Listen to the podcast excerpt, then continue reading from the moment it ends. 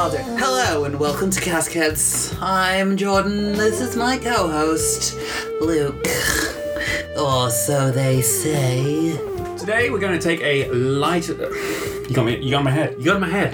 Today we're going to take a slightly lighter approach to our episode, as it's still a warm one here. And as much as I enjoyed tasting Springbank last time, I feel like a gentler, lighter whiskey is in order. So with all this in mind, I stepped away from my computer when planning this episode out, and I went and took a look at what we should try. And I decided on Oh, Balvenie. Ooh, that was really good. I can't, I'm a mind reader. I don't know how I got my mind to your mind.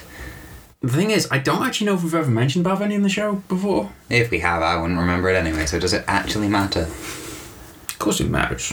Everything matters. Okay, thanks. Thanks, Nemo. Balvenie Distillery was founded back in 1892 by William Grant, who is also the gentleman who founded Glenfiddich Distillery. At the same yeah, in the same year. No. Huh.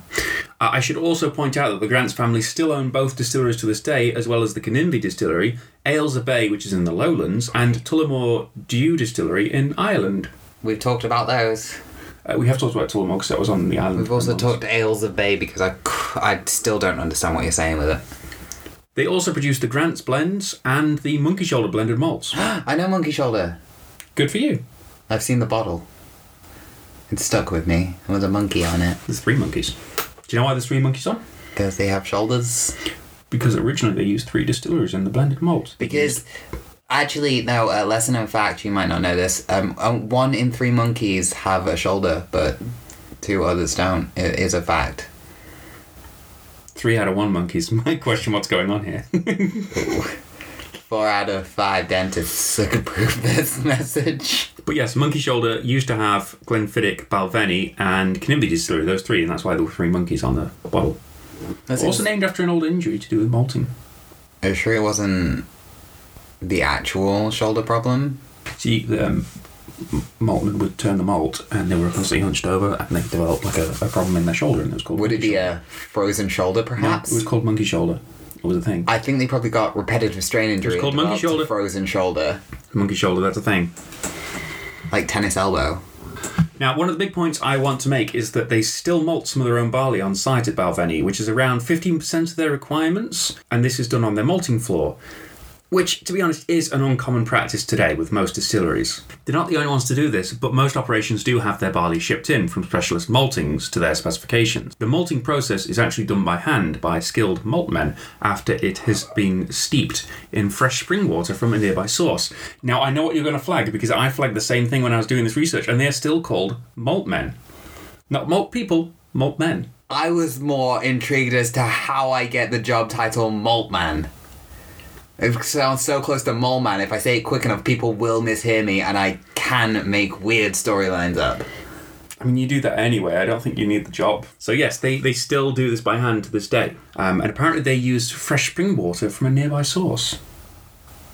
Perhaps is that source cursed by a witch? We don't know. And then, oh my gosh, the cask whisperer whoa, returns. whoa, whoa, whoa, whoa! Hang on, wait, wait, wait! Don't get all your Cask Whisperer lore out because, spoilers, he will no doubt be coming in in a moment. He's gonna fight a witch. Okay, I've got And then it turns out the witch is his mother all along. Okay. Oh my What? gosh. I know. Okay. it's like no, Cask Whisperer, I am your mother. Yeah. That's exactly That's not happened. possible. So they call in the Cask because obviously he's a hero. And he's there, and the little baby Cask is like, I'm just gonna go get some water. And he's like, Of course you can't do that. Timothy. I don't know what we named it. we? Uh, Well, you were there. Um, and then it's been like two hours, and the cast Cask Whisperer like, "Hey, has anyone has anyone seen my child?" And he's like, "Jimothy." And in the distance, you hear Cask Whisperer. It's like Jimothy, Cask Whisperer, and he goes Now, running. hang on. I do need to know when the little baby quarter cask speaks. Is it just the top of the cask going up and down like a mouth? Yes. Okay, I just needed to get that picture in my head first. But he has a hat on top as well, so that he has to be careful it doesn't fall off so he can't shout too loud, which is why the Cask Whisperer can't find him perfectly. But then he goes past this old, dilapidated hut, and this old person comes out like, Where are you going, young one?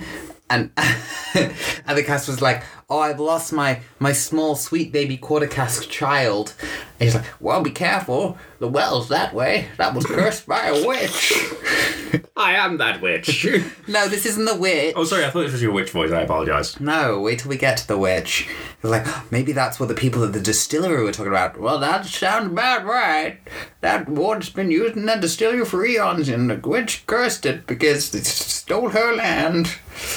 And then he goes running, he's like, I'm on a mission. Thank you, old kindly person, and flicks like a piece of gold. And like, I've never seen so much money in my life. They bite it with a tooth. It's like, this is real. I'm gonna go panning for gold.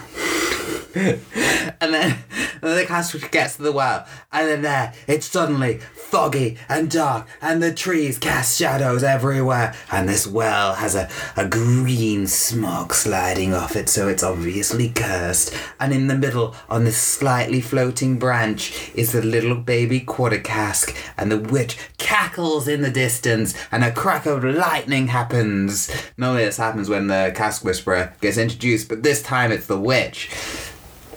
And the cask whisperer goes, You there? Are you the witch? And the witch goes, Yes, I am. Trying to do a different voice. Wow. And he's like, didn't you just give me directions to the spring? Yes, I yes I would be. No. I think we're just going to stop this tangent here because may I also point out that they get the water from a fresh spring from a That- nearby yes. source, not a shady spring with green cursed No, mist coming any, anyway, the cask whisperer defeats the witch. And then it's no longer cursed, and the spring goes back to being fresh, and they can use it again for their whiskey. And now it's even better because it's been purified. Ah. And the cask whisperer and the little quarter cask leave as heroes, and their pictures are in fact in the back of the uh, distillery. Now, it's important to point out that malting isn't the only thing they do in house. They actually grow their own barley as well on a thousand acre farm which overlooks the distillery. I should also note they have their own coppersmith and cooperage on site for the construction, repair, and rejuvenation of casks, as well as the maintenance of their stills. Now, this is where I thought you were going to talk about the cask whisperer, Why he's not a cooperage? But maybe, maybe he sees all these casks being like taken apart and savaged, and he leads a rebellion and frees them. Now, the Balvenie distillery is actually on the same grounds as their first distillery, Glenfiddich. However, when it comes to the Balvenie releases, their range tends to focus more on the cask finishes. See, back in uh, 1983, the first experiments into this style, which were we kind of take for granted today, to be honest, these cask finishes. You know, there's so many of them around. But back in this time, it just wasn't a practice. And so Balvenie uh, are actually considered pioneers of, of, in this area, as well as I will point out Glenmorangie. These two distilleries were the first to really make big strides in this area, and both of them still do it very well to this day. Would you say they're pine pioneers? No, that was too forced. To this day, Balvenie still focuses on the style, and their cask finishing policy is evident in the core range, which we will get to in a bit. Now, I do want to point out Balvenie's spirit style is actually lighter thanks to their stills, which have a boil ball in the neck um, before the spirit can reach the lyne arm, basically. And, th- and this is important because it encourages greater reflux through copper contact. This uh, spirit condenses and returns back down into the still, where it can then be evaporated again, and the lighter, uh, more delicate flavours will escape the still eventually. Now, this is great for the, picking up those cask influences, um, particularly this is what they are seeking, especially when they're trying to finish their whiskies.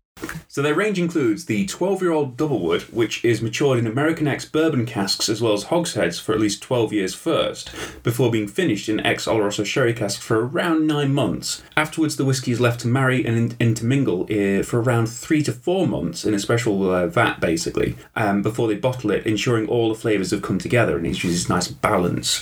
Uh, the 12-year-old is, is slightly nutty with a cinnamon spice alongside lovely vanilla and honey notes. I feel like they use Oloroso sherry for a lot. They do. Oloroso sherry casks are very good for whiskey. Uh, next is the 14 year old, but we are reviewing that, so I'm going to come back to that later on. Now, after this, you used to get the Balvenie 17, which is a far older version using the same wood techniques as the 12 that we just mentioned. However, at the time of us recording this, the 17 is sadly discontinued, and I hope it will return someday because it was always a lovely whiskey. Um, but again, you had this wonderful 17 years in American casks first, and then they spent this long time in the Oloroso sherry casks, and, and it was so rich and, and deep. It, it was a lovely one they did. Next, you go on to the 21 year old Portwood, which is matured in American oak casks first before being transferred to be matured in whiskey. Oh my god. It's matured in American oak casks like first. such a. Oh my god. It's like, this is how to drop a whiskey me yet. It's matured in American oak casks first before transferring the matured whiskey into port pipes to be finished before bottling. This whiskey takes on a lighter kind of like berry fruits note as well as lots of vanilla, honey, and, and a slight spice. Um, and it, it, 21 years, it's, it's a spectacular whiskey, don't get me wrong. Now, after this, we go on to their more limited ranges. So we have the Balvenie Stories range first of all, where they celebrate the highlight. Uh, sorry, they celebrate and highlight different aspects of the elements that introduce flavors and influence so much.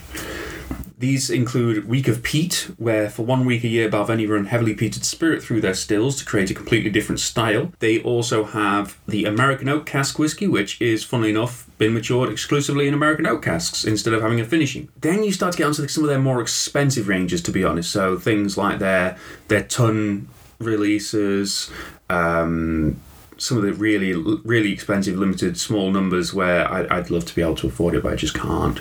However, we are talking about Balvenie 14, so here we go. The 14 year old is matured in traditional oak casks for, can you guess how long? Well, wait a minute. 14 years. Cheated. Before really, being transferred into 14 or the 17. Before being transferred into American oak casks, which have held a special blend of West Indian rums, apparently, which were specially selected before being emptied to have the whiskey filled into these casks.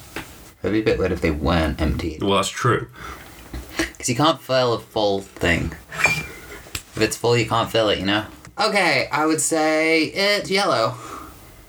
It's not yellow, but it's very light, I will admit that. Like, uh. Uh. It's yellow. I guess orangey yellow. That's what I'd say. It's got like. It's not, The million. It's not really yellow. There is a bit of orange in there. Yeah, I'd say that's yellow with some orange in it. Wait, let me. oh, I should also note we are tasting Balvenie in a Balvenie glass. Um, there are no sticks. So, Legs, not sticks. and there's none of. Oh wait, no! Wow, they are either really slow or I did a really bad job. I think I know what the answer is. I've there's so many though. There's hundreds of them. So they're like there's lots and they're close together and they don't emerge for three minutes. It smells of sherry, and not quite static, but if static was in the Oh, we're not getting colour this time. It it smells like pins and needles over a white background. But like in the distance through like a one of those windows that have been fogged. That might be the most in depth one I've given. No, I agree. It's very, very light colour. Oh, I thought we were gonna comment on the sticks. The legs, there is a lot of cling before you get to the legs. Ah But they are running quite fast. So I was correct. They we do take a while. 43%. On the nose. A little bit pears. Kind of getting a banana milkshake. That would be the sand. You think banana milkshake smells like sand? They're both yellow. I'm, I'm getting kind of banana notes. And that is the rum cask, to be fair.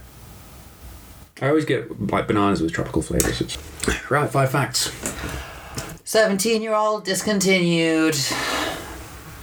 Oloroso sherry casks popular. No. Indian whiskey. Indian Indian whiskey didn't come in. Indian rum cask. No. Hogshead for 14 years. You've got one so far. I'm so close to others.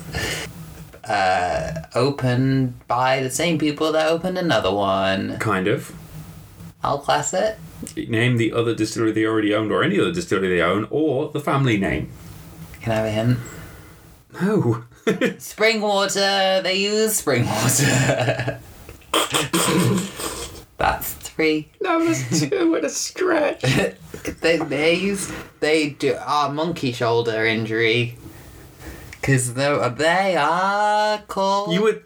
I will say this: you were so good on the last episode. You you set yourself a record, and I feel like you're just still in shock at how well Pride cometh before the fall. Uh, so they are called malt men.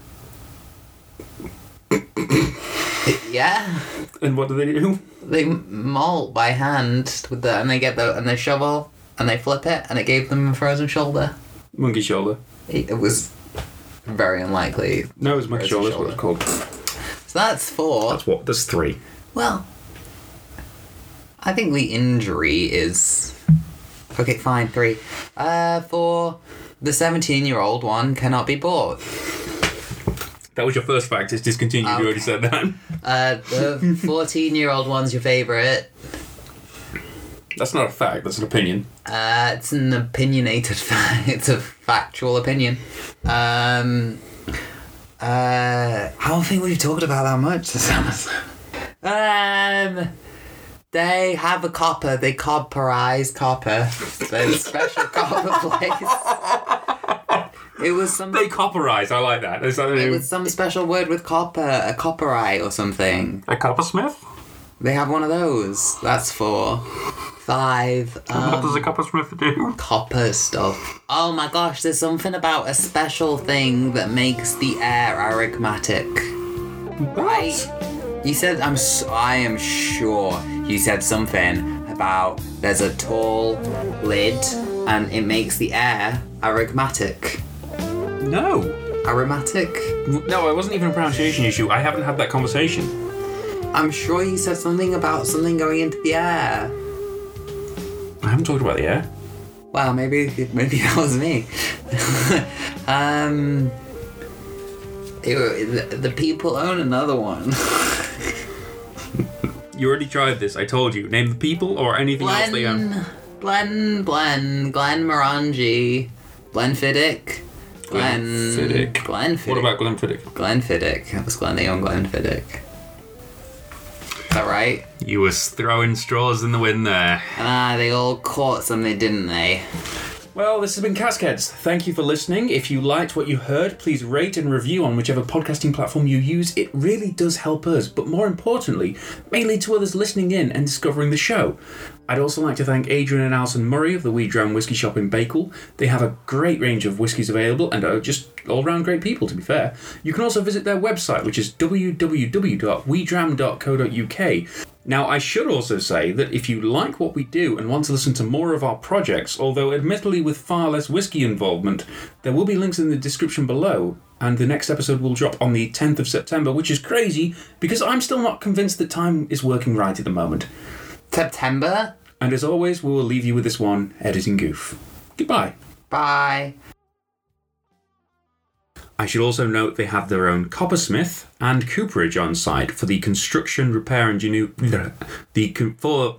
oh my god, I'm gonna have to do that one again. I should also note they have their own cooper coopersmith